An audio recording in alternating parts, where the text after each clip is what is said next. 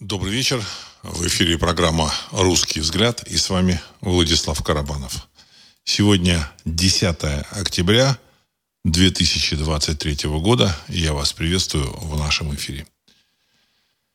Тема сегодняшнего нашего выпуска – прошлое, настоящее, будущее. Ну и главная тема – это события на Ближнем Востоке, начавшаяся война э, в Израиле – которую начала э, группировка «Хамас», э, выступив 7 октября, войдя двумя тысячами бойцов 7 октября на территорию Израиля, собственно. Хотя э, сектор Газа, откуда выступила группировка Хамас, он, он является тоже частью Израиля. Ну, в общем-то, так сказать, де юре это все как бы часть Израиля хотя он как бы принадлежит палестинской автономии, но Израиль, в общем-то, так сказать, эту автономию не признает, и, в общем-то, так сказать, там э, и граница между Израилем и э, Египтом, э, куда примыкает сектор газа, он, она является границей Израиля. Э, события трагические. В результате этих событий нападения боевиков Хамас на гражданское население Израиля – убито более тысячи человек, ранено более двух тысяч человек, а, подбито несколько танков, уведены заложники в сектор газа. Ну, цифры говорят, около 150 человек заложников. В общем-то, съемки э, достаточно жесткие. Кадры, которые снимали сами э, хамасовские боевики. Э, и в целом, э, в общем, это так заставляет публику вздрогнуть. Вот. Э, понятно, что это событие, оно, э, в принципе, оно, оно как бы э, готовилось Хамасом около года, это наступление. Понятно, что это предтеча грядущих событий на всем Ближнем Востоке и, возможно, эскалация этого ну, вот этого конфликта, она, эта эскалация приведет к столкновениям э, крупных э, государств на Ближнем Востоке. Вот. Э, понятно, что, знаете, как бы, так сказать, в России публика отнеслась, в общем, к этому событию неоднозначно. Вот. Но я к этому вернусь чуть попозже. Сразу хочу сказать, что, в общем-то, так сказать, при всем при том, что публика не очень, э, знаете, как бы, так сказать, осуждает Хамас, тем не менее мы понимаем, что в Израиле живут люди, значительная часть которых выехала с территории России. И при всем том, это люди достаточно близкие нам по менталитету, по культуре. Это, возможно, какие-то знакомые, знакомых знакомых, знакомые знакомых, у кого-то какие-то там могут быть родственники. И не обязательно эти родственники э, этнические евреи. Вот.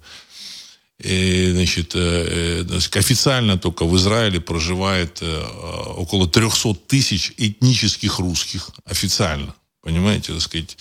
В реальности, возможно, вот этих этнических русских с, с такой, значит, с небольшой примесью еврейской крови, там есть она или нет еще тоже под вопросом, то тоже какое-то серьезное количество.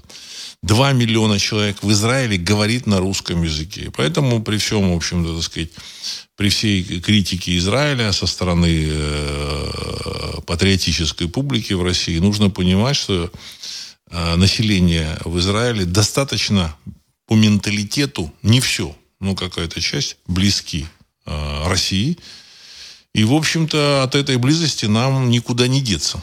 Вот. С другой стороны, есть симпатии к Хамасу, к симпатии к палестинцам, которые продиктованы э, различными э, интересами, как и э, государственными, и государственной политикой, так и, в общем, на бытовом плане некоторой обидой по отношению к, в общем-то, сказать, к государству Израиль.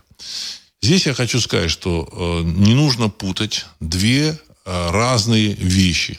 или два разных явления. Значит, это государство Израиль и население, которое, значит, включено в еврейскую часть государства Израиля, потому что оно не совсем, так сказать, как бы э, далеко от э, России. Э, больш, большая часть э, населения Израиля, самая большая часть населения Израиля прибыла с территории Российской империи. Это медицинский факт. И мы от этого медицинского факта, в общем-то, не можем оттолк, значит, э, игнорировать этот медицинский факт. Официально э, в миграции в Израиль официально значит, приняло участие 1 миллион 100 тысяч человек с территории Российской империи. В реальности, я так полагаю, еврейское население Израиля составляет около 7 миллионов. Я так полагаю, около половины это выходцы с территории Российской империи и России. Ну, да, в течение там вот ближай, после, последних 100, там, 20, 150 лет. Там несколько этих волн. И поэтому э, нужно понимать, что э, от вот этого населения Израиля, кто бы как ни относился, мы, в общем-то, так сказать, мы, мы не, не можем вот себя от, оторвать. Понимаете, так сказать, вот эти израильтяне, они, если поедут, русские израильтяне, они поедут не э, обратно, ни в, ни в Испанию, ни в Италию, они поедут в Россию. Вот. Я лично был всегда сторонником существования государства Израиль, процветания этого государства, потому что э, когда у еврейского народа существует свое государство, силы его еврейского народа, они, ну, в общем-то, в значительной степени направлены на обеспечение его интересов, обеспечение его Э, существования его, в общем-то, будущего. И, а до этого, до, до появления государства Израиль, э, еврейский, еврейская энергия, она в значительной степени была направлена на какие-то там всякие, так сказать, деструктивные э, политические течения, там, в первую очередь, коммунистические, так сказать, левосоциальные какие-то вот. И даже, так сказать, Иосиф Джугашвили, значит, заблуждаясь относительно так сказать, вектора еврейских интересов, а, помог появлению государства Израиль, ну, де-факто государству Израиль больше всего, появлению государства Израиль больше всего помогла Российская империя, а потом Советский Союз, ну, тоже, это тоже та же самая Россия.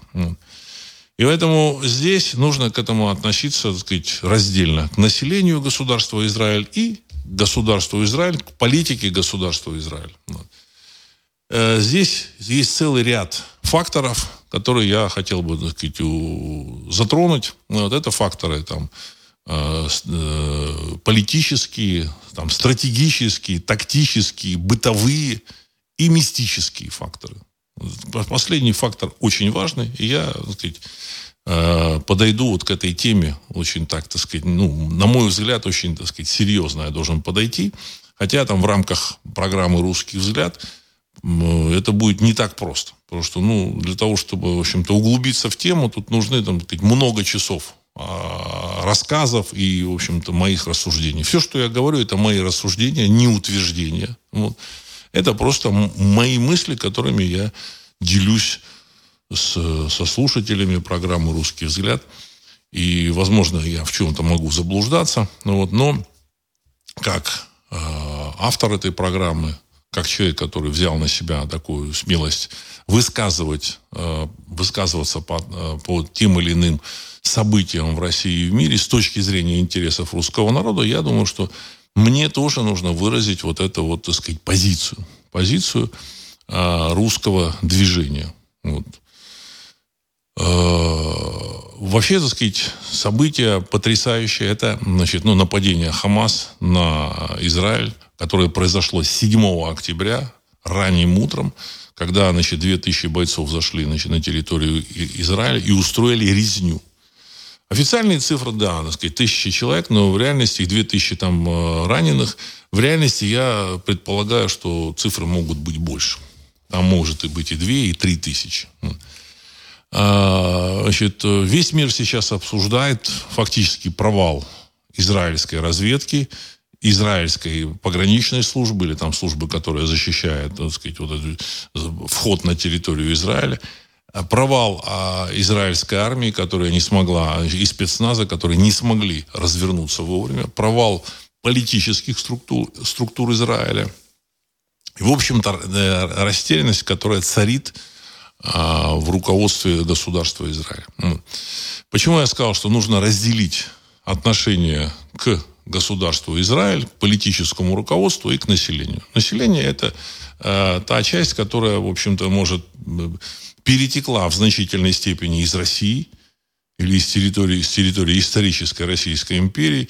И также эта часть, э, я вас уверяю, значит, после там, каких-то событий она может э, перетекать обратно в Россию. И, ни, и никто не остановит э, этих людей. Вот поверьте мне.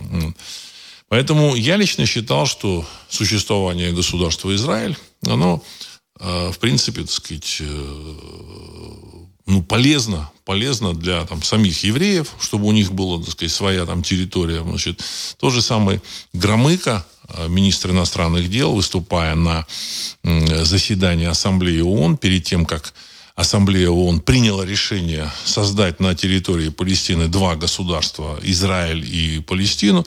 Вот он, выступая значит, за создание государства Израиль, он сказал о том, что ни одно европейское государство не смогло защитить евреев на своей территории. И в результате нужно признать, что у еврейского народа должно быть свое государство.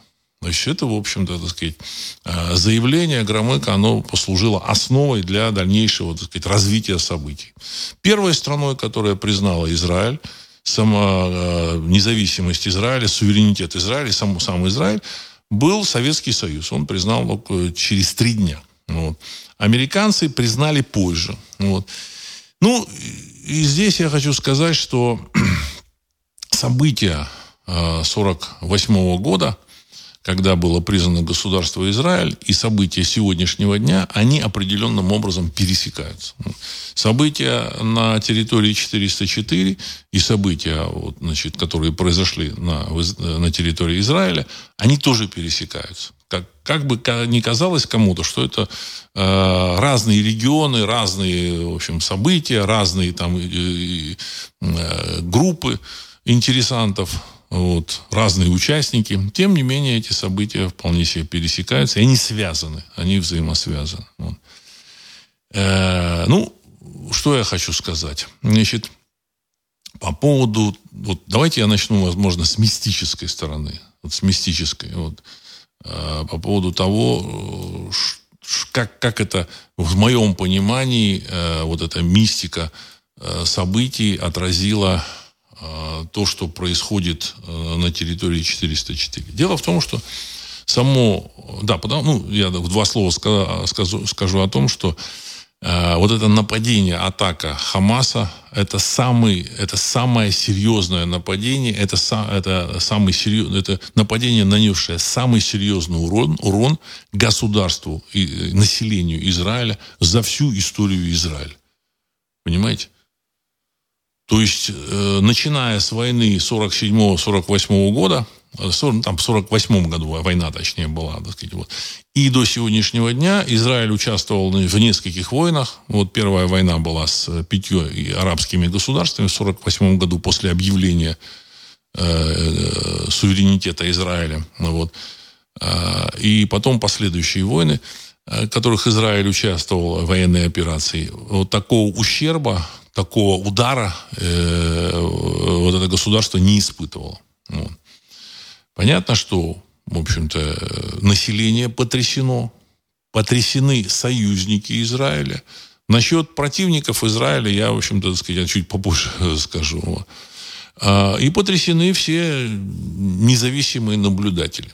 И в целом понятно, что это не, это не главное событие, которое, так сказать, которое будет.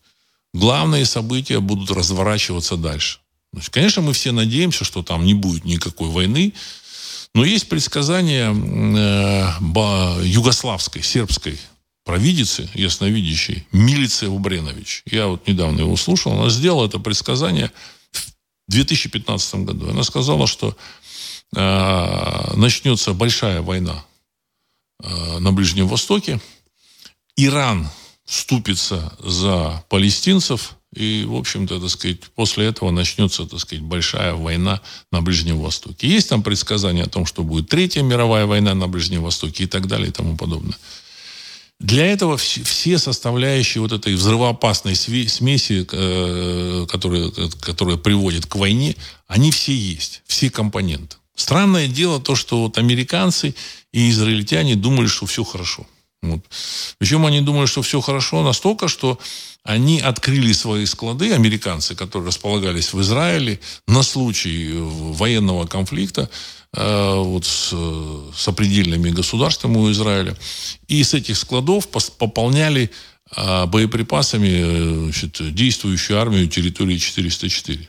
Ну, то есть вывезли практически весь боезапас. Ну, они говорят, что якобы половину вывезли. Я так полагаю, что, в общем, большую часть. Вот склады пусты. Понимаете, пусты. Вот. Э, речь идет примерно о 300 тысячах снарядов. Вот самые востребованные снаряды – это снаряды для установок 150 миллиметровых, 152 миллиметровых артиллерийских установок. Ну и в целом если вот мы э, обратимся к истории, я начал говорить, так сказать, углубляться не очень хочется, но тем не менее несколько слов э, должен сказать, что Советский Союз, а де-факто Россия, оказала существенную роль, возможно, главную роль в появлении государства Израиль. Ну, кроме самих евреев, которые, в общем, создавали, переселялись, готовили все это. Так сказать. Американцы, да, они, они потом там в ООН там проголосовали, а, значит, и разрешили создать государство Израиль. Но британцы, они а, значит, препятствовали поставки а, на территорию вот этого нового государства военного, военной амуниции, оружия, боеприпасов. И единственный, кто поставил боеприпасы, вот воюющий, вступивший в войну вот этой э, армии Израиля сразу после объявления независимости был Советский Союз. То есть было личное указание Сталина о том, чтобы поставлять э, оружие э, в, в Израиль. Вот.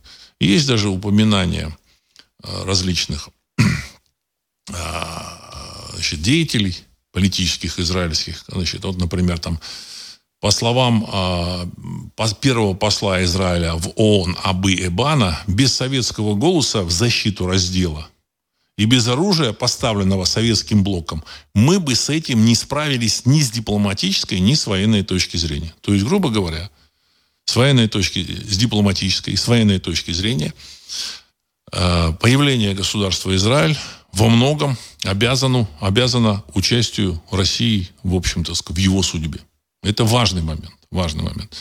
А почему э, значит, э, Советский Союз, Россия как бы, ну, как бы способствовала появлению вот этого государства? Ну, потому что э, евреи сражались с гитлеровской армией, с нацистской Германией и союзниками нацистской Германии. Э, и были э, евреи союзниками э, Советского Союза в этой войне. Понимаете, союзниками. Вот. Э, ну, понятно, что Сталин там хотел, там, может, видеть там э, Израиль какой-то там э, очередной республики. Суть не в этом. Важно в то, то что э, в Советском Союзе вот, значит, люди видели, э, что евреи были союзниками в борьбе с гитлеровским, э, с нацизмом. И сам, само появление государства Израиль – это как бы результат победы над э, европейским гитлеризмом. Вот слово нацизм мне не очень нравится. Я буду использовать слово гитлеризм.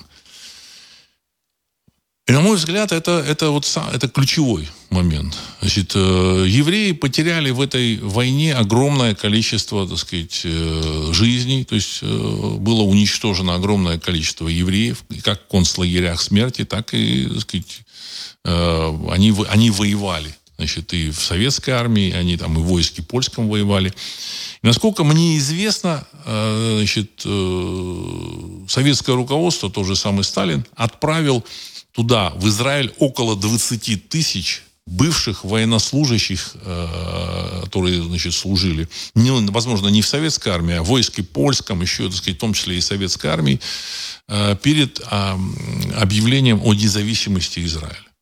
То есть это были обстрелянные люди, которые, в принципе, и составили костяк армии Израиля, которая смогла отбить э, интервенцию пяти арабских государств. Без оружия и без этих людей никакого Израиля бы не состоялось. Это нужно вот четко понимать. То есть Израиль появился в результате победы Советского Союза над гитлеровской Германией. В результате того, что евреи были союзниками Советского Союза, в общем-то, сказать, как, как жители Советского Союза, в общем-то, евреи из других стран были союзниками в этой борьбе с гитлеризмом. И тут э, вот о мистической составляющей хочу сказать. И тут, значит, после начала вот этой спецоперации в 22 году мы узнали о том, что замечательное государство Израиль Э, заняв ну, внешне такую вроде бы нейтральную позицию, отказавшись поставлять на территорию 404 оружие, там, в общем-то, вот, э, сохранив э, отношения, так сказать, ну, воздушное сообщение с Россией, тем не менее, оно отправило туда какое-то количество советников. Оно, в общем-то, в своем, в своем отношении к э, событиям на территории 404 начали заигрывать с инструкторов, они отправили, начали заигрывать вот с этими, так сказать, э, коллаборантами э, из с территории 404. Вот слово «бандеровцы» мне это не хочется использовать. Оно как бы Э, искажает смысл вот, понимания. Ну, кто такие были вот эти вот люди, которые, в общем-то, пошли в вот, дивизию СС Галичина, значит, пополняли вот различные вот эти э, гитлеровские значит, войска. Это были коллаборанты с точки зрения э, в общем, мировой практики и мировой терминологии. Это были коллаборанты, работающие на гитлеровскую в общем, политическую систему. Поэтому я думаю, что и сейчас, в общем-то, можно их так назвать. И вот эти вот евреи, значит, предки которых и родственники которых погибли в 41-45 годах, которые, в общем-то, на вот, э, понимании вот этой, вот на этой жертве, которую понесли евреи во время войны, Второй мировой войны 41-45 года, получили право создать государство Израиль, чтобы оно могло защитить евреев. И вот эти евреи – еврейское руководство, не сами евреи, я хочу, вот я в самом начале разделил вот евреев, в общем-то, так сказать, население и израильское политическое руководство. Израильское политическое руководство стало склоняться в сторону поддержки территории 404 и вот этого гитлеровского коллаборационистского режима, ну, современного, вот, наследника вот тех, тех самых коллаборантов в 2022-2023 году. Значит, Появились фотографии, когда э, религиозные евреи танцуют с этими вот этими коллаборанты, э, коллаборантами, э, на которых, так сказать, свастика, на которых, значит, вот эти, так сказать, знаки гитлеровских каких-то, значит, военных частей, значит, пропаганда, которая там, в общем-то, так сказать, ведется, она, в общем-то, ведется с точки зрения того, что значит, израильское руководство поддерживает вот этих вот, так сказать, вот этих вот э, гитлеристов на территории 404. Ну. В целом, я так полагаю, что это э, с точки зрения кармической, это глумление.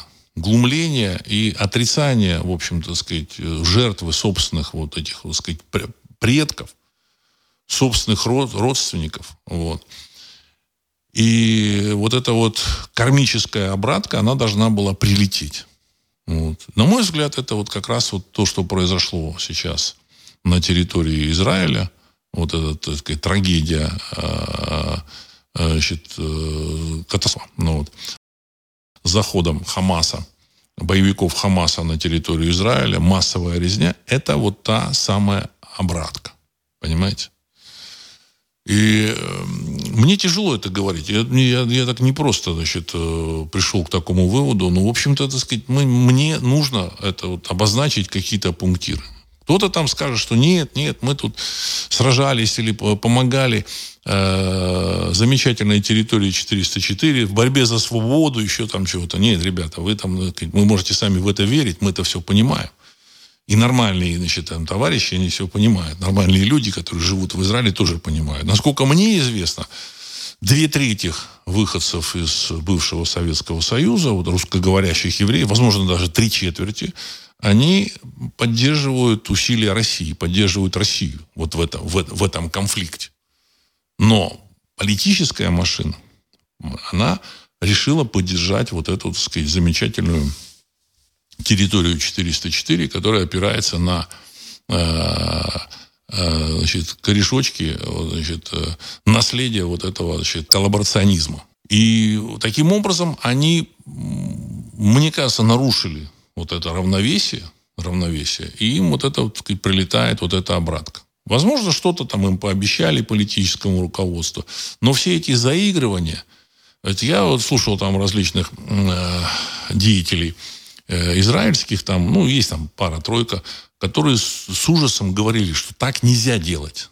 Это нельзя делать. Это, это попрание святых э, каких-то основ Э, в общем, так сказать, еврейской идентичности, еврейской истории, понимаете, так сказать, пляски на костях, там, танцевать вот с этими, так сказать, вот этими э, гитлеристами современными, значит, э, коллабора... коллаборационистами, наследниками коллаборантов, это, в общем-то, так сказать, плясать на костях убитых евреев. Потому что в том же самом там во Львове, вот э, в Галичине, там в 40 там я вот тут выписывал, так сказать, вот нашел, там, значит, во Львове, э, там за, за год, там, 41 только в конце 41 года было уничтожено 40, 26 тысяч евреев вот этими вот, так сказать, местными этими коллаборантами. Теперь, что, что начинается теперь? А теперь, в общем-то, там министр обороны Израиля сказал, ну все, так сказать, открывается, открываются врата ада. А на мой взгляд, Э, Израиль это очень уязвимое государство. Я еще ну, сказать, ну, несколько передач назад я говорил о том, что самое опасное для Израиля это лишиться поддержки России. С точки зрения политической, с точки зрения политической, политическое руководство Израиля в той или иной степени лишилось поддержки России. То есть оно не стало, Россия не стала враждебным Израилю, это, это хорошо. Оно не выстраивает отношения как с врагом, с Израилем. Оно нейтрально. Но, понимаете, есть разный нейтралитет. Вот одно дело, когда нейтралитет такой, в общем-то, дружественный, а другое дело, когда нейтралитет, может быть, не дружественный, но, в общем-то, так сказать, направленный на сохранение статус-кво. А третье, когда нейтралитет э, такой безразличный. Вот. На мой взгляд, в России есть определенное безразличие к судьбе Израиля – и, в принципе, значит, вот эти вот э, арабские э, экстремисты, ну, как по-разному их можно назвать, может, можно экстремистами назвать, можно борцами за э, свободу Палестины, значит, или за палестинское государство. Я вообще не хочу никого обидеть, палестинцев тем более не хочу обидеть. Я, я вообще не хочу вмешиваться, вот, сказать, в эти отношения Израиля с Палестиной. Но мы сразу увидели выступления различных, так сказать, э, сторон, Выступил тот же самый э, Эрдоган, президент Турции, сказал, да-да-да, да-да, мы осуждаем действия вот этих хамасовских так сказать, террористов, мы осуждаем, но нужно вернуться к границам 67 года. Понимаете, это сказать, что значит границы 60? И, и создать государство Палестину. Есть решение ООН. Куча резолюций, нужно вернуться к этому. Есть э, куча арабских государств, которые тоже вспомнили о том, что у Палестины есть право на создание государства и право на территорию, которую, так сказать, Израиль свой считает своей, но эта территория, в общем-то, так сказать, не совсем отражает ту, ту реальность, которая была, так сказать, запланирована в Организации Объединенных э, Наций. И, знаете, сегодня время такое, что э, те же арабские страны и те же, в общем, так сказать, палестинские боевики, они получили очень серьезный, серьезный потенциал. Они увеличили свой военный потенциал за счет появления новых э, тактических систем, за счет появления новой, новой тактики. То есть тактические системы это беспилотники, ракеты какие-то, значит, там, которые там делают там в гаражах, но тем не менее эти ракеты раньше летали не очень точно, а сейчас летают намного точнее. Стоимость этой ракеты там 500 долларов. Да, их сбивает значит, э, израильский железный купол, но надо понимать, что а, каждая ракета из железного купола стоит от 20 до 40 тысяч долларов. Ну, ближе к 40 тысяч, э, тысячам долларов. Вот на эти 40 тысяч долларов э, вот этот Хамас может сделать 80 ракет, а может 100. Понимаете? И, в принципе, никакой железный купол, никакого железного купола не хватит, чтобы защитить поселение в Израиле. Израиль реально очень маленькое государство. Я там был. Э, проезжал, так сказать, да, мне было достаточно просто там общаться с людьми, надо признать. Я вот э, и говорил о том, что русским патриотам, если они хотят э, посмотреть, как создается национальное государство, нужно просто поехать посмотреть. Вот. Так вот, это, это, эту территорию можно проехать с, с севера на юг, но не, не, не, не до пустыни Нигев, а с севера, это с ливанской границы до как раз вот этого сектора газа. Ну, часа за четыре. Все. Ширина вот этой территории, допустим, от э, западного берега реки Иордан, который населен э, палестинцами, вот, значит, 18 э, километров до моря. То есть это очень маленькая территория. Если убрать пустыню, вот, значит, 7 миллионов евреев живет примерно на территории 10 тысяч квадратных километров. Что такое 10 тысяч квадратных километров? Ну, не знаю. Это там город Анапа там с пригородами, условно говоря. Понимаете? То есть это ничего. Это маленькая микроскопическая территория, которая требует огромных вложений денег для того, чтобы поддерживать, так сказать, ее, для того, чтобы она там приносила как, как, какие-то доходы, для того, чтобы, в общем-то, там создавать производство, там нужно ну, серьезные вложения. И э, Израиль мог существовать только при наличии доброй воли двух основных игроков в мире. Соединенных Штатов Америки и э, Советского Союза, ну, а потом э, нынешней России. У России с Израилем были хорошие отношения. Более того, даже очень хорошие отношения. И э, мне кажется, что сделать какие-то шаги в отношении поддержки, пусть не явной, но тем не менее какой-то такой тайной поддержки замечательной территории 404 в ее, в общем-то, так сказать, вреде, нанесении вреда России, так сказать, иначе, так сказать, вот эту вот то, что происходит, я никак не могу назвать. В поддержке скупки этой территории, значит, э, чернозема, э, э, территории 404, ну и так далее и тому подобное. Это, на мой взгляд, выпад, который вернул ситуацию к моменту до появления государства Израиль. Понимаете? Они поменяли сторону. Сторону поменяли. И они решили, что это так просто пройдет. Нет. Нет. А карма существует. Бог есть. Бог есть. Причем израильский, еврейский Бог. Это очень жесткий, так сказать, жесткая сила, которая наказывала э, евреев всю историю за какие-то, так сказать, там неправильные, неверные шаги с начала истории, которую они как бы помнят. Вот. Э, сказать, ту же самую компанию BlackRock, которая э, там, скупила часть земель, сельхозземель э, на территории 404, тоже его, в общем-то, возглавляет этнический еврей. Ну, я не знаю, так сказать, может, это, это, это не имеет к делу никакого отношения. Но, тем не менее, но, тем не менее, это, это факт. Да. Все вместе оно обращено к тому, что возвращение, отказ от своей истории вернул государство Израиль к событиям до объявления независимости государства Израиль, до момента появления государства Израиль. Отказавшись от этих своих основ. А я думаю, что э, вот даже вот сказать, армия Израиля, она считается хорошей, качественной армией. А вот эта армия, она появилась и победила вот эти пять арабских государств, а потом они победили в нескольких войнах, в войне там 67 -го года, 73 -го года, там в каких-то операциях.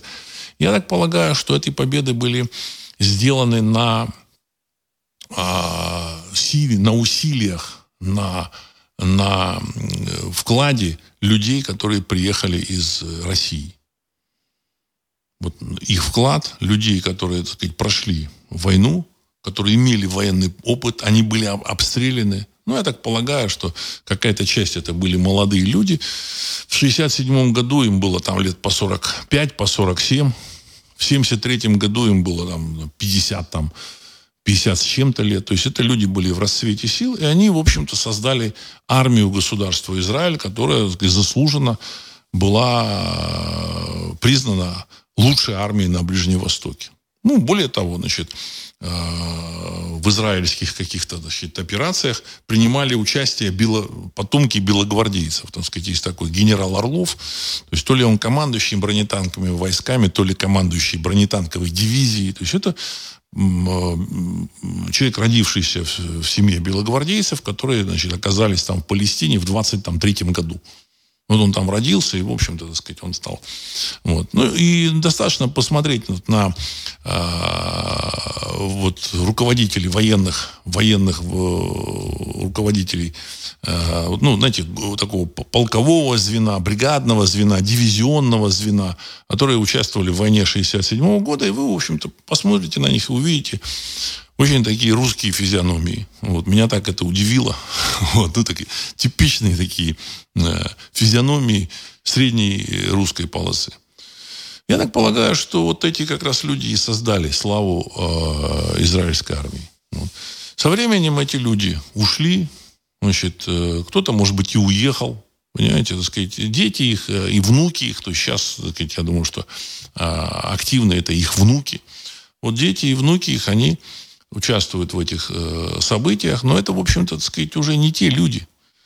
Оно внутреннее, вот государство, которое сказать, основано на таком усилии выходцев с Россией и связанных с Россией, это государство, разорвав и выступив против России, оно, в общем-то, так сказать, совершило кармическую ошибку. Я об этом много раз говорил.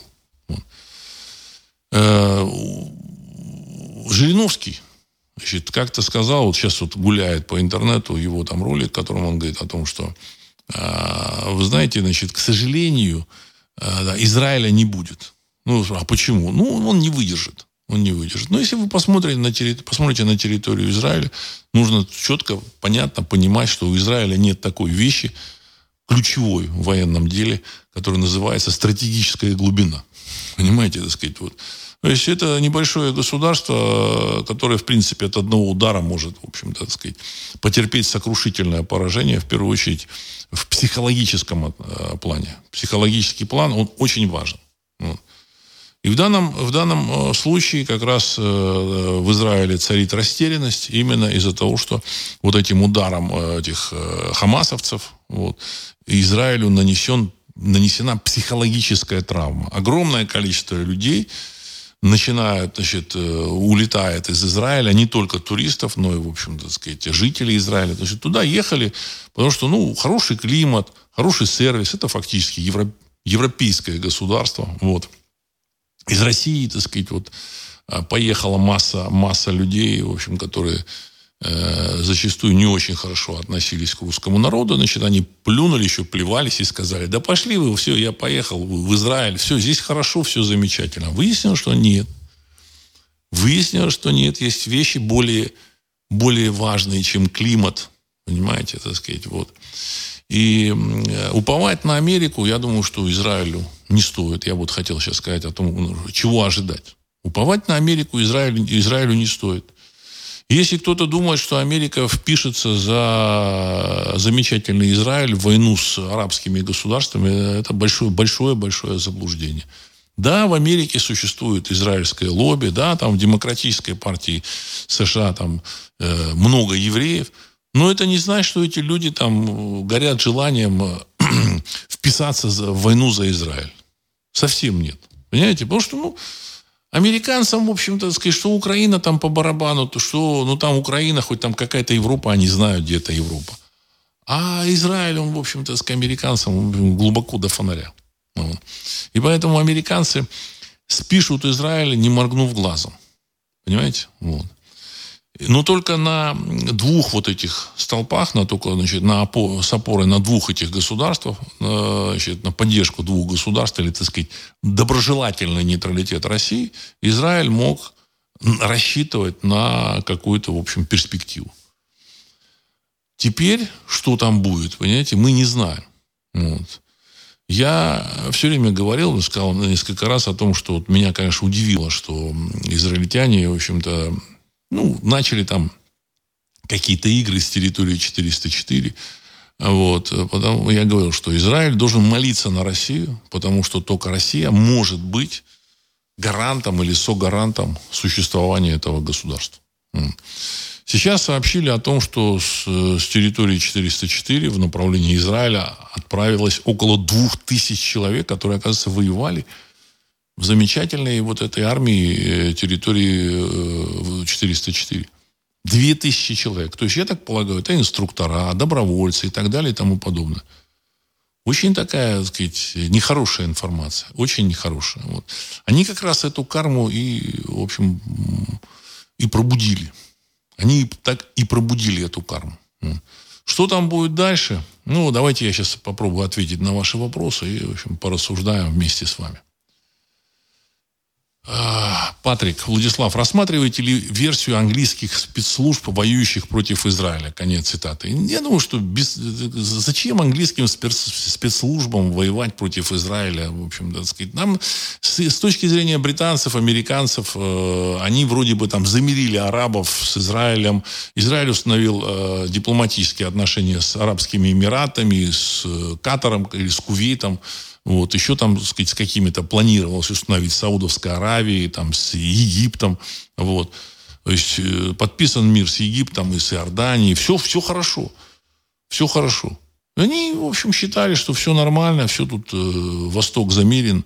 А я думаю, что они очень сильно ошибались. Очень сильно ошибались.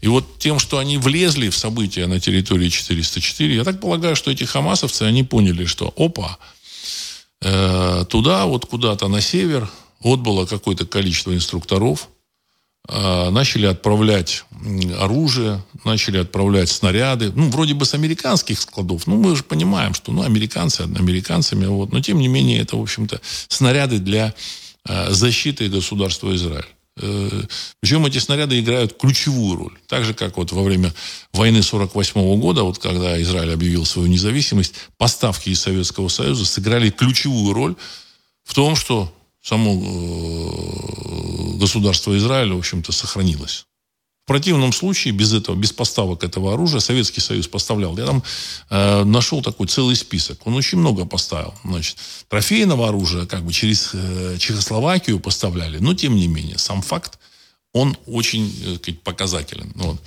Ну и плюс э, есть сколько советских военных вы, вылетело в Палестину до и в ходе, в ходе войны за независимость. То есть доподлинно это неизвестно, но по данным израильских источников, легальными или нелегальными каналами воспользовались 200 тысяч советских евреев. 200 тысяч. Во время войны часть этих евреев участвовала в боях. Это были обстрелянные люди, хорошие солдаты. И, в общем, то дух военный они, в общем, принесли отсюда, из России. Не из Британии, и не из, и не из Франции, а из России они принесли.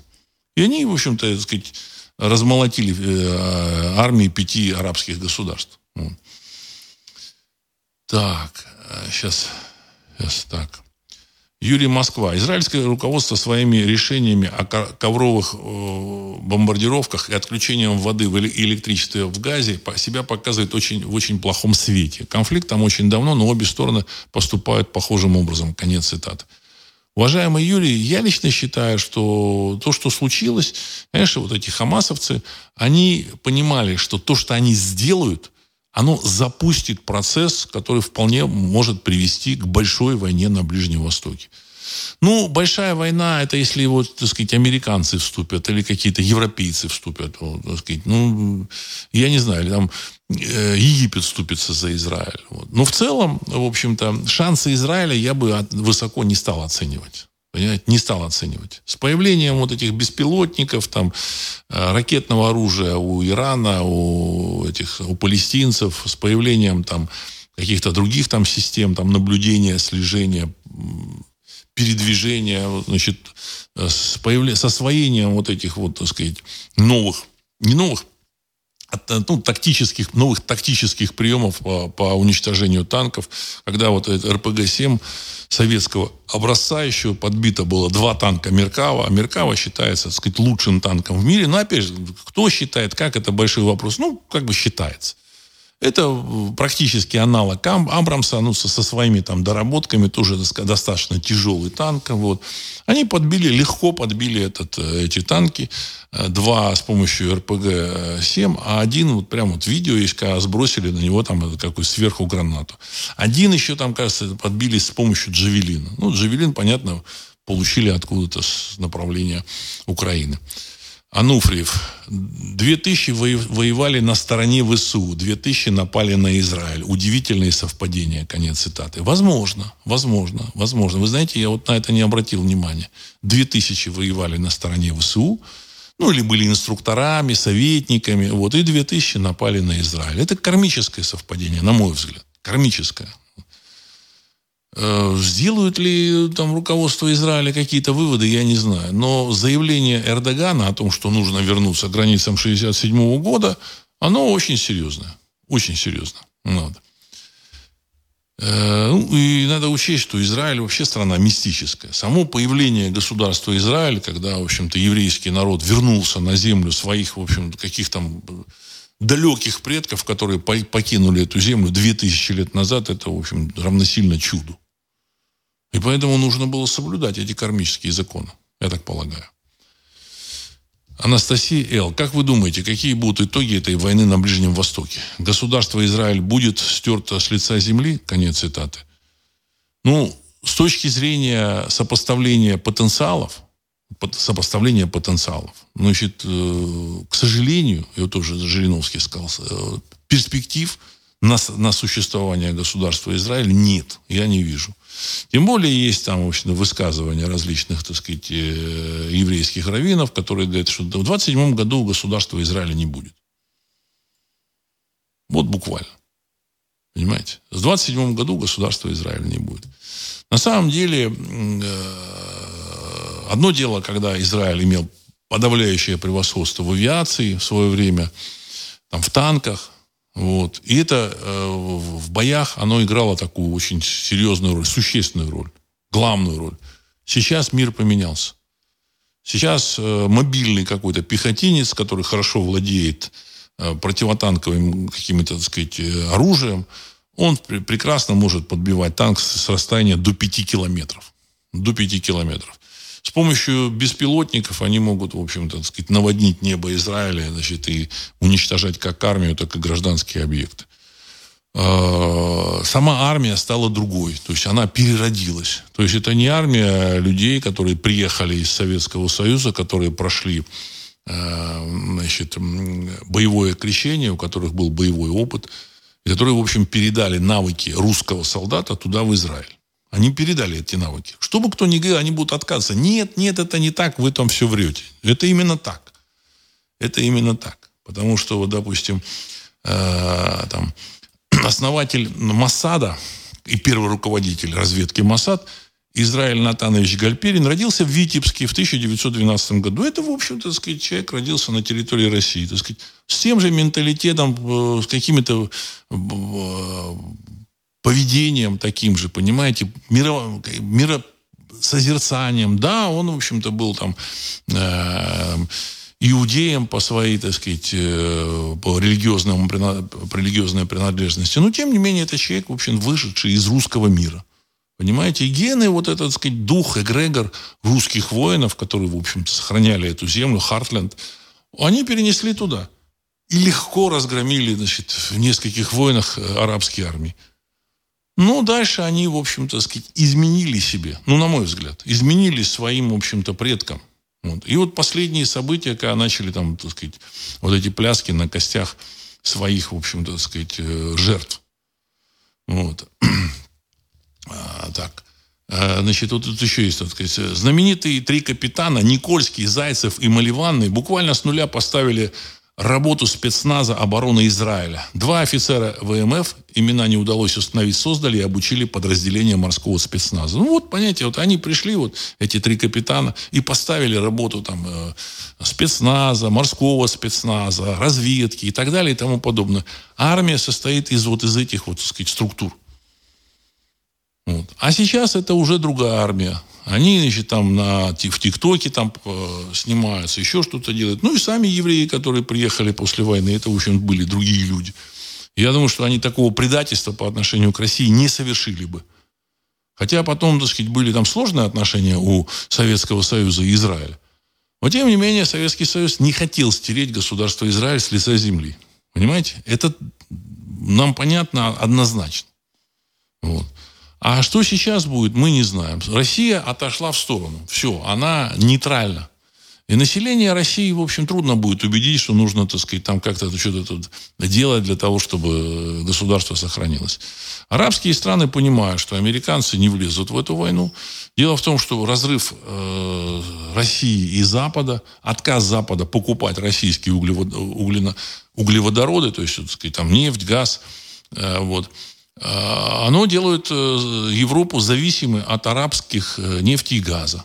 И теперь арабы будут диктовать Европе все, что они э, захотят. И европейцы будут все это выполнять. Либо их посадят на голодный паек, они будут в общем, без нефти, из газа, и у них экономика загнется. Понимаете? В России тоже заговорили о палестинском государстве. Так, а почему нет палестинского государства? Опа! Этот вопрос всплыл. Понимаете? Этот вопрос всплыл. Ну, я так полагаю, что вот после событий на Ближнем Востоке я так полагаю, что события на Украине закончатся достаточно быстро. Возможно, к Новому году, возможно, так сказать, после Нового года. Но они, в общем, закончатся. И понятно, что вот эти спецназовцы, 2000 человек, это очень серьезное количество людей. Советники.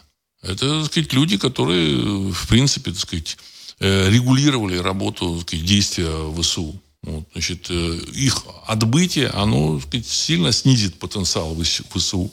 Минус еще денег не, не будет. Денег уже не дадут. Минус еще не будет э, боеприпасов. Значит, я так полагаю, замечательная армия э, территории 404 в ближайший месяц начнет просто разбегаться. Ну, а дальше мы посмотрим. Так. Э, и вот насчет еще Анастасии хотел бы добавить. Государство Израиль будет ли стерто с лица земли? Значит, с моей точки зрения и в интересах русского народа, чтобы государство Израиль оставалось. Чтобы у евреев был выход свой, в общем-то, так сказать, была защита какая-то, какая-то территория, где они могли бы жить, и, в общем-то, так сказать, э, государство, которое бы их защищало. Потому что часть из них поедет в Россию.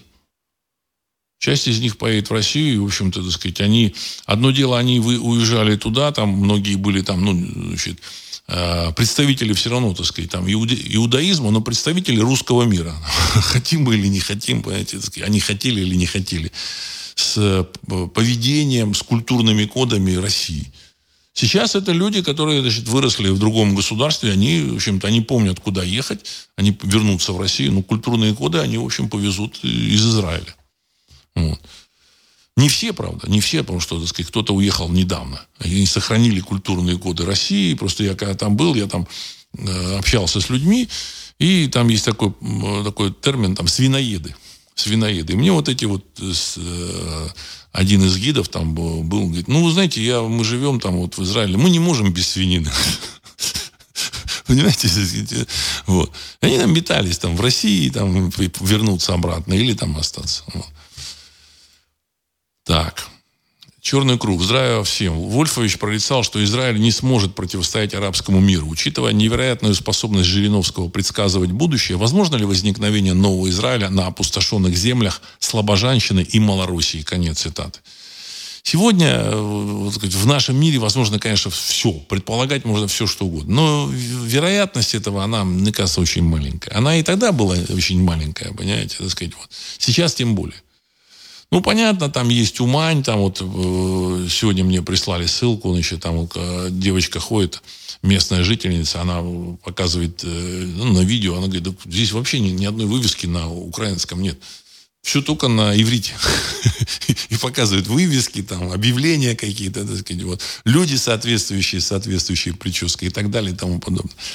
Но это такое, знаете, это такое намоленное место, оно, в общем, роли не играет. В Умань будут ездить, там, потому что жил там э, основатель э, хасидизма, вот, значит, там какие-то, так сказать, э, люди, которые, в общем-то, чтимы вот в этих вот направлениях иудаизма.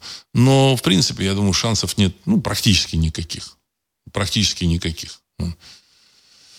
А, так, сейчас еще. Сейчас, одну секунду.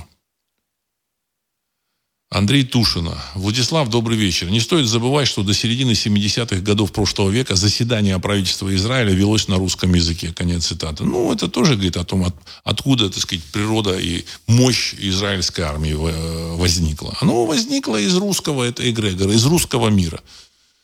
Ну и плюс э, еврейская способность, так сказать, все хорошо преподносить, оно все вместе дало, так сказать, хорошие рекламные способности, оно все-таки так сказать, дало в результате такой, в общем-то, большой великий миф об израильской армии. Ну, она действительно была самая сильная, была.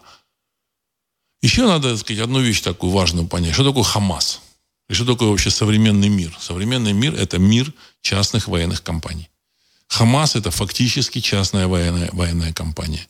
И как показала практика, и последние вот эти, так сказать, э, спецоперации там в, в Сирии на территории 404, частные военные компании дают 100 очков фору обычной вот этой, так сказать, э, армии, обычной э, э, системной государственной армии. То есть там мотивированные бойцы, там другая система отбора, другая система принятия решения, все другое. В результате на выходе создается мощная военная э, группа, группировка, которая э, способна придумать различные формы, в общем-то, боевого там действия. Оно, оно э, в состоянии мотивировать своих бойцов для там каких-то там сказать, наступления, прорывов. Вот. Хизбалла – это тоже частная военная компания. В последней операции Израиля, там это не операция «Литой свинец», а значит, называлась она «Июльская война» в Ливан, когда израильская армия заходила. Хизбалла разгромила израильскую армию. Там израильтяне показали, что там у них там, там 100, 100 погибших. На самом деле, я думаю, что там в реальности намного больше. Самое главное, Израиль, израильская армия потеряла около 150 танков. Понимаешь? Понимаете, может быть, там не 150 танков, а 150 танков и БМП. В любом случае, это чудовищные потери для израильской армии. И поэтому они уж вышли из Иран, из, из Ливана. Э, частные военные компании действуют в, в Йемене. Есть такая, в общем, замечательная страна, которые э, громят саудовскую армию только так. Вот, хуситы, так называемые, хуситы. Вот, это люди в тапочках, в шлепанцах, которые, в общем, с автоматами и с РПГ, они, в общем-то, есть там ну, целый ряд операций военных, когда они там уничтожили и захватили целую колонну там новейших э, французских БМП, вот, э, когда, вот, так сказать, ну, там цел, целую колонну машин, там, то ли 50, то ли 60 э, машин, так сказать, с танками. То есть они подорвали первую, последнюю, в середине и разгромили полностью эту колонну, там эти, так сказать, саудовцы отступили. То есть частные военные компании, они на две головы эффективнее любой государственной армии, в том числе и армии Израиля. В 1948 году в Израиле воевала вот эта армия обороны Израиля, но эта армия, она была фактически как частная ком- э, военная компания, то есть самодеятельная армия. Понимаете? Еще не было военного призыва, еще не было вот этой иерархии там сложной, тяжелой, которая, в принципе, губит люб- любые военные возможности, любой военный потенциал. А сейчас э, вот эта, так сказать, частная военная компания, э, боевики Хазбалла, они, в общем-то, так сказать, продемонстрировали свою э, эффективность. И при том многие из них, они э, пожертвовали своей жизнью и готовы были пожертвовать своей жизнью. Это тоже очень важный момент, понимаете? Тоже очень важный момент. Да. То есть в целом мир поменялся. Это тоже, так сказать, изменение тактики. Изменение тактики в ведении боевых действий э, означает, что эту тактику будут использовать все, кто хочет чего-то завоевать. Вот. И сейчас все они, в общем, против Израиля. Вот, значит, э, хуситы сказали, что, вы знаете, пропустите нас. Мы готовы, в общем, начать поддержать наших палестинских братьев, братьев вот эти вот йеменские. Афганцы, Талибан сказал, мы готовы отправить туда для значит, э, военных действий значит, наших талибов. А там тоже, так сказать, люди застоялись. Там понятно, что там крестьяне, там э, Значит, но, но тем не менее, значит, армия э, и люди, которые участвовали в войне против США, они сейчас не очень нужны. Не очень нужны. Поэтому они там бузят на границе, бузят там на границе с э, Пакистаном, бузят на границе с Ираном. Их, ну, их силу нужно куда-то применить. Даже вот э, исторический князь э, киевский Владимир Ясно Солнышко, когда он, в общем, завоевал власть, в общем-то, на Руси, Э, что-то нужно делать было с этими, так сказать, вот своими варягами. И он пять тысяч варягов сосватал этому константинопольскому императору Базилевсу. Он написал, что это дюжи хорошие воины, так сказать, бери их, бери их на службу. И так появилась вот эта вот варяжская гвардия в Константинополе. Эта варяжская гвардия пришла из Руси. Не из Скандинавии, а из Руси. Ну, так сказать, историки там, ну, в кавычки я беру, они там ломают голову. Как же она пришла оттуда со Скандинавии и нанялась вот туда, вот, вот в Константинополь? Как же она? Да вот очень просто, потому что жили они в Крыму и на Тамане и в Причерноморье. Вот. Урмане. Назывались они урманы. Вот, вот, ну, это я уже об этом говорил. Так. Света, добрый вечер. Владислав, откуда у Палестины деньги на все эти хезбаллы и хамазы? Уважаемая Светлана, значит, э, неужели вы, в общем, не понимаете, что арабский мир – это очень богатый мир, который, значит, э, продает примерно 40% нефти и газа в мире. Катар – это крупнейший, значит, э, поставщик сжиженного газа в мире. Саудовская Аравия – это вообще крупнейший поставщик нефти в мире. Причем она, так сказать, у них, им достается очень дешево. То есть Э, есть, э, так сказать, Кувейт, есть э, Арабские Эмираты, есть Ирак. В Ираке тоже, в общем-то, существуют залежи нефти. У, у этих арабов есть залежи нефти. Они, в общем, выделяют этим палестинцам деньги. И выделяли. Сейчас они понимают, что Америка ослабла. Америка, как жандарм, она, в принципе, могла сдерживать какие-то порывы, значит, какие-то э, как бы, угрозы Израилю. Сейчас Америка ослабла. Вот э, Такер Карлсон буквально там вчера или позавчера сказал, куда Америка лезет? Сидите спокойно. Вы уже банкроты. Америка банкрот. Понимаете? Вот. Э, ну, еще плюс там, так сказать, ну, это уже как бы дело десятое, там, ЛГБТ в, в израильской армии, это, так сказать, тоже уже, что выходит, в принципе, за, за рамки значит, армейских, армейских традиций. Вот. А, Георгий 29. Владислав, приветствую. В политической и финансовой верхушках США много этнических евреев, которые, возможно, не захотят сливать Израиль арабам. Прокомментируйте. Спасибо. Конец цитаты. Уважаемый Георгий, знаете, так сказать, они этнические, возможно, евреи, но, знаете, многие из них э, осознают и ощущают себя американцами. У них есть там этническая солидарность, но переть против американских интересов глобальных они сейчас не смогут. Когда Америка была на коне, когда Америка была самой мощной державой в мире, там 90-е, 2000-е, 2010-е, да, они могли там диктовать что-то попутно, так сказать. Вот. И поэтому в Израиле было, в принципе, так сказать, вполне все спокойно. А сейчас, когда Америка начала войну с, э, с, э, там, на территории 404, фактически с Россией, вот, пытаясь, пытаясь направить взгляды своей сказать, публики, глобальной публики, в общем, решить свои финансовые вопросы, выяснилось, что мир, оказывается, так сказать, он не управляется двумя этими державами. У этих держав, в общем-то, очень, очень непростые, плохие отношения. И сразу, так сказать, мир начинает делиться, кто там за Америку, кто против Америки. Это естественный процесс.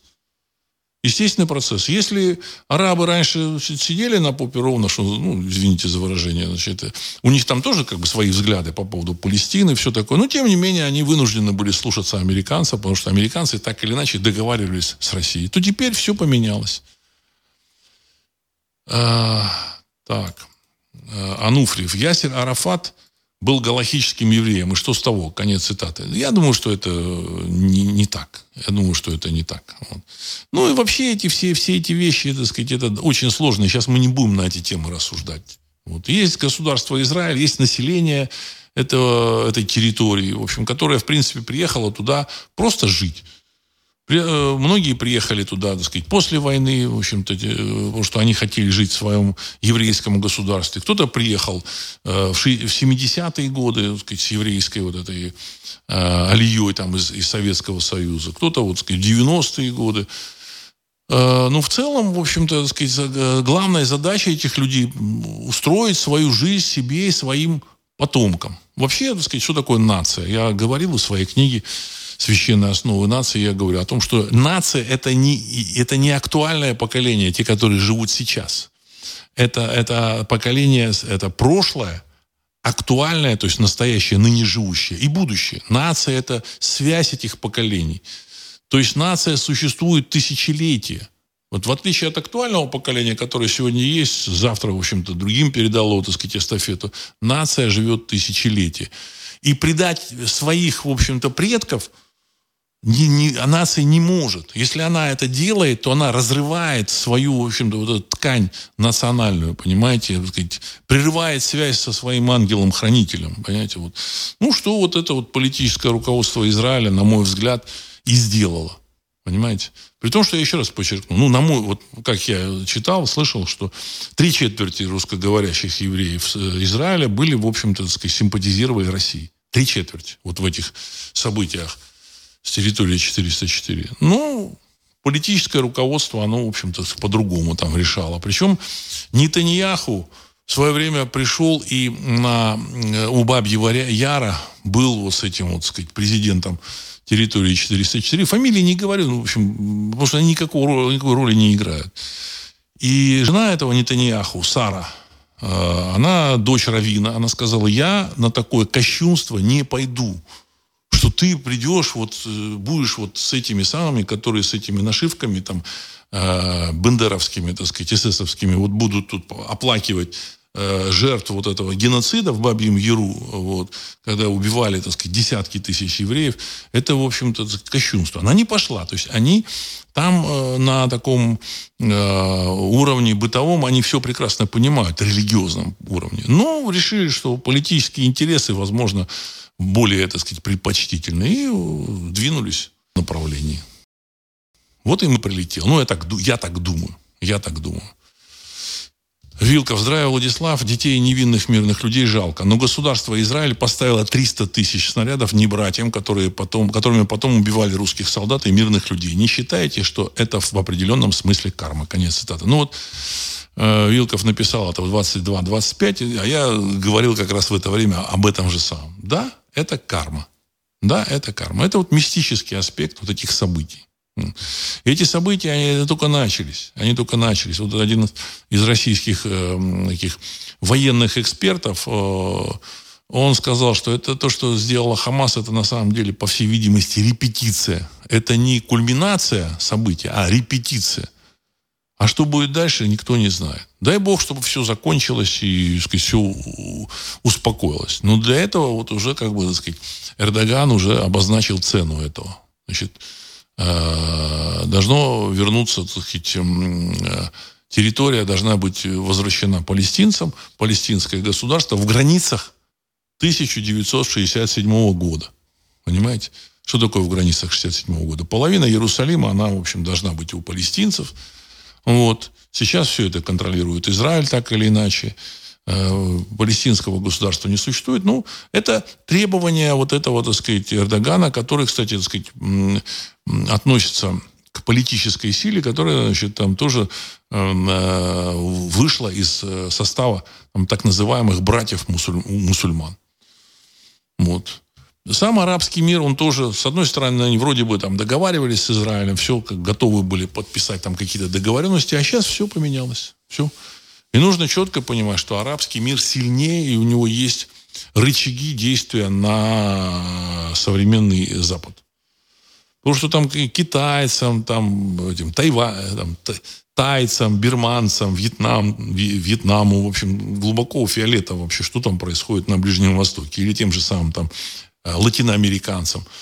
Э, в события на, на Ближнем Востоке втянуты, вот, так сказать, арабский мир, Европа и США. Ну, была втянута Россия. Сейчас Россия, так сказать, сказала, так, так, мы, в общем, так сказать, в стороне стоим. Ну, понятно, что они, значит, хотят они в стороне или не хотят стоять в стороне, в общем-то, так сказать, так или иначе, их позиция России, вот, она так или иначе учитывается в общем раскладе, так сказать, там плюс, минус, там, так сказать, когда, так сказать, силовые возможности рассчитываются.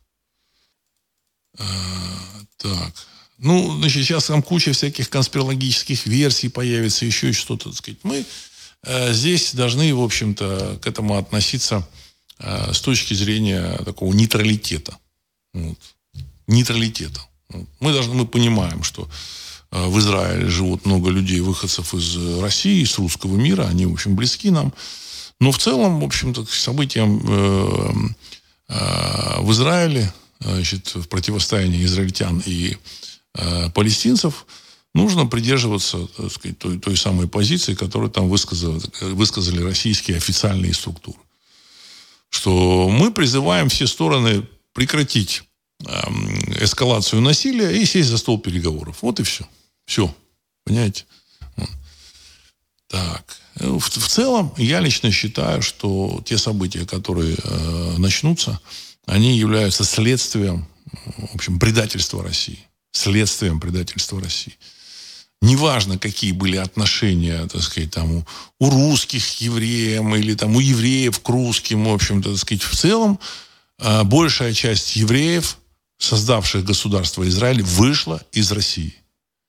То есть в России они родились, в России, так сказать, как бы им там, это они говорят, жалуются, что плохо было еще что-то было. Но на самом деле в России они, э, на этой территории, они получили возможность так сказать, существовать в рамках, исповедовать свою религию, вырастить своих детей, потом собраться и поехать на землю обетованную и создать, в общем, там, там государство.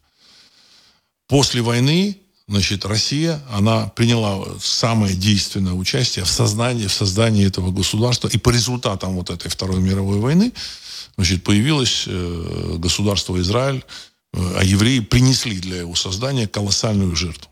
Вот э, пляски на костях, это, в общем-то, сказать, я считаю, что плохо. Вот. Очень жаль. Действительно красивая страна в общем-то, э, народ очень трудолюбивый. То есть люди думают, что там евреи как-то мало работают. Нет, они работают очень много. Очень много. А, и там много там таких очень интересных мест. Очень интересных мест. То есть, причем относящихся, так сказать, еще к, до, до иудейским временам, ну, тем более до христианским, до иудейским временам. То есть я сам спускался, вот есть там тоннель западной стены плача, тоннель. То есть и на глубине там 15-20 метров, то есть как, к какой эпохе это относится, никто не знает вообще. Вот эти стоят, э, лежат огромные камни, там длиной там 10-12 метров по мегалиты, значит, по 2 метра, значит, сторона. То есть, ну, 500-600 тонн камень основания. Что это, кто это делал, вообще мы не знаем. То есть важно понять, что это, конечно, так сказать, точка планетарная точка, имеющая это место силы, без, без, безусловно, это место силы, в общем, никаких сомнений нет. И, конечно, очень печально, что там вот эти события происходят. Вот. Ну, будем надеяться, пожелаем всем, чтобы они добились мира, так или иначе. Вот. Э, чтобы прекратилось э, насилие, убийство людей, потому что, так сказать, убийство и с той, и с другой стороны, оно, в общем-то, выходит э, уже за рамки вообще каких-то военных операций. Вот. Ну, может быть, наши, наше, наше пожелание, оно, в общем-то, сказать, как-то там реализуется. Вот. А так мы понимаем, что это часть процесса, который происходит сейчас в мире. Вот. И мир в процессе вот этого, этого, этого переформатирования, он, в общем, поменяется очень серьезно. Вот. И на этом я хочу завершить сегодняшний выпуск.